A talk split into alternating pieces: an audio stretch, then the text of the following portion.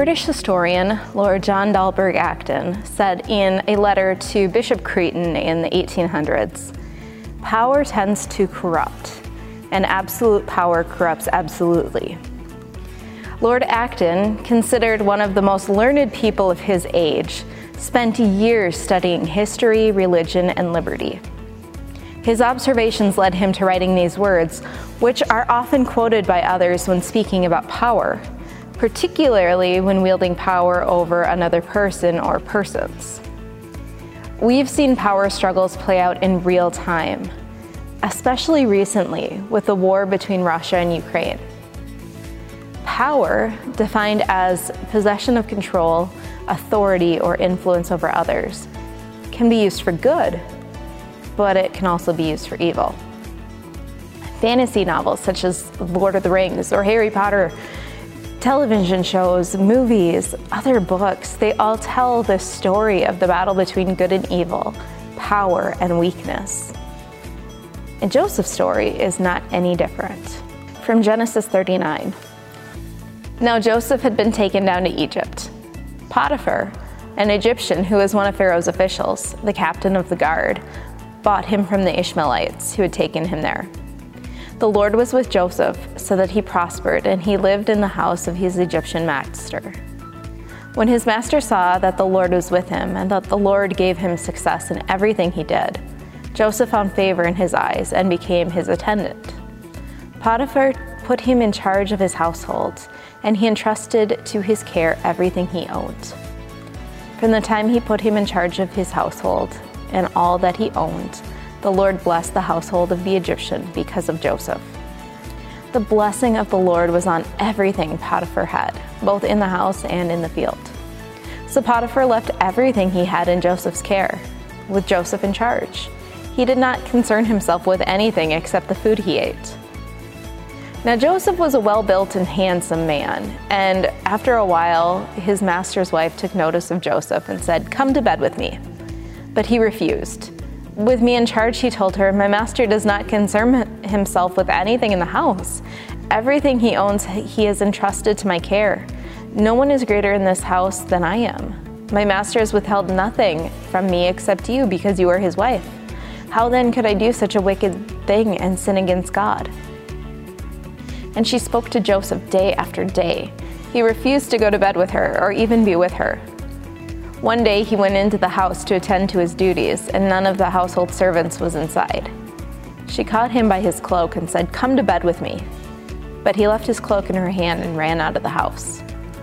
When she saw that he had left his cloak in her hand and had run out of the house, she called her household servants. Look, she said to them, this Hebrew has been brought to us to make sport of us.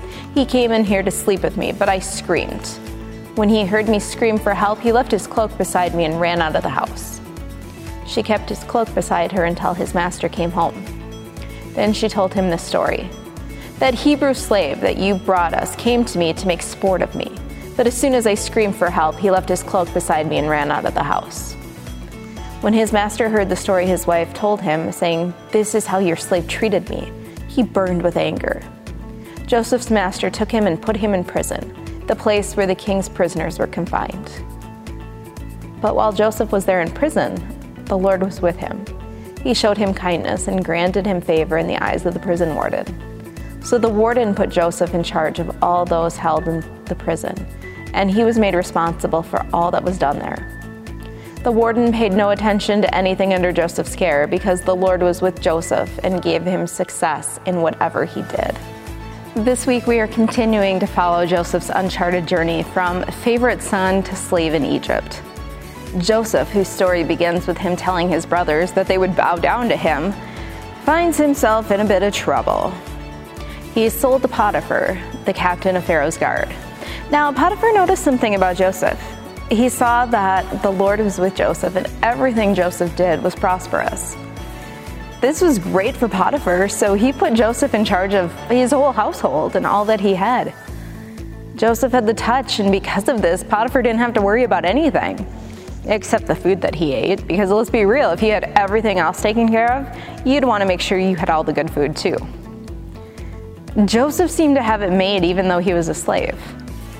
Then Potiphar's wife took an interest in Joseph. She commanded him to lay with her.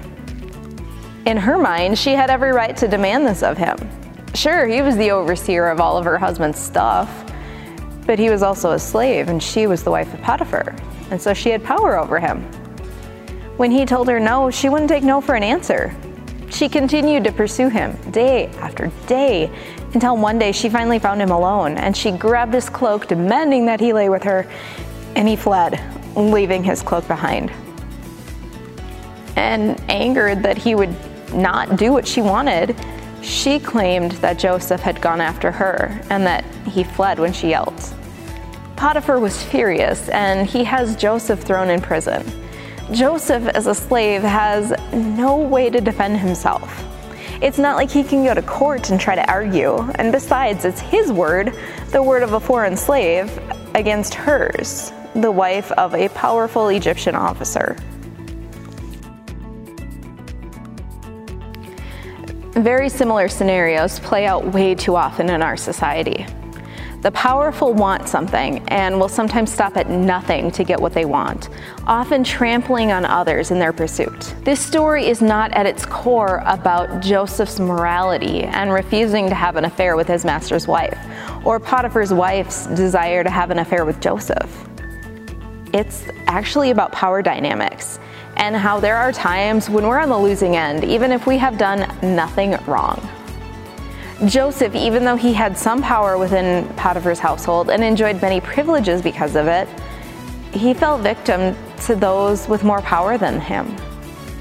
He was physically overpowered by his brothers and sold into slavery. He was socially overpowered by Potiphar's wife, who, when her actions were rebuffed, lashed out in retaliation. Joseph was in a lose lose situation because no matter how the situation would have played out, he was lower ranking. He was of lower social status than she. He had less power overall, and her word against his would have prevailed. It doesn't seem fair, does it? When someone who has power wields it in a way that causes others to suffer unjustly, it makes me want to scream. I want to know what is it in someone that makes them think that it's their right to rule the world whatever their world may be, just because they feel entitled to do so. In the corporate world, it looks like a boss who makes lives miserable because they can. In the church and in other organizations, it can be those who think that they have the right to make all of the decisions based on their own preferences because they give more money. At school, it's bullies who hurt others because they're bigger or they're more popular. And then on the flip side, we have those who have been victims of abuse of power. Women who are blamed for their assaults and harassment.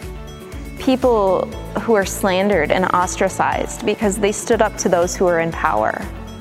Those who are unfairly targeted because of their race or ethnicity. Those who are refused jobs because of their sexual orientation. Those are just a few examples. And I'm quite positive that you can think of your own experiences with this. I know I can. Joseph just keeps getting the short end of the stick, it seems. He was essentially a teenager who came across as boastful and arrogant to his siblings. Honestly, sounding like something that most teenagers do at some point in time. He was sold by those siblings and brought to a foreign land, and then he's accused of trying to assault his master's wife, even though he wasn't, and he was thrown in prison because of it. Will he ever catch a break? Maybe you feel like that too, where everything bad is happening to you and you can never catch a break. You know, though, there's something special about this particular part of Joseph's story. It's in this chapter of Genesis where God is referenced eight times, more than any other time in Joseph's story, which encompasses multiple chapters in Genesis. The author of Genesis says that the Lord is with Joseph both at the beginning of the chapter and at the end, when Joseph first enters slavery and when he's thrown into prison. Despite Joseph being placed in this spot of being powerless, the Lord was with him. God helped Joseph make the best of these situations. God was walking with Joseph in all of these situations. Martin Luther taught us that the Bible, the Holy Scriptures, is the manger that holds the Christ child. The whole biblical narrative points to Christ and the good news, the gospel message of God's mercy, compassion, forgiveness, and love for humanity. And this is especially true in the story of Joseph, a teenager who maybe acted a little too full of himself. And he got thrown into this place that he didn't ask for and he didn't want to be. This uncharted journey. Joseph, who was powerless to stop the accusations from Potiphar's wife and defend himself, who was cast away into prison, still had God with him every step of the way. His story was not over.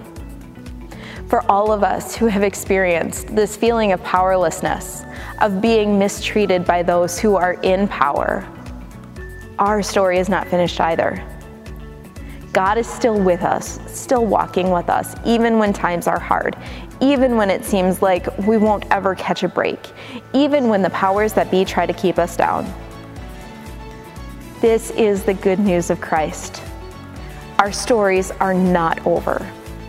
God walks with us always as our help comes from God.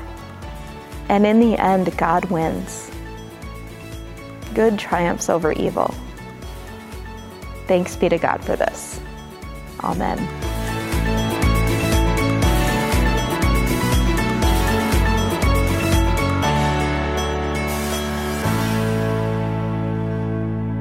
This next week, I encourage you to take a deeper look by journaling about meditating on or talking about these questions, either by yourself or with another person or small group.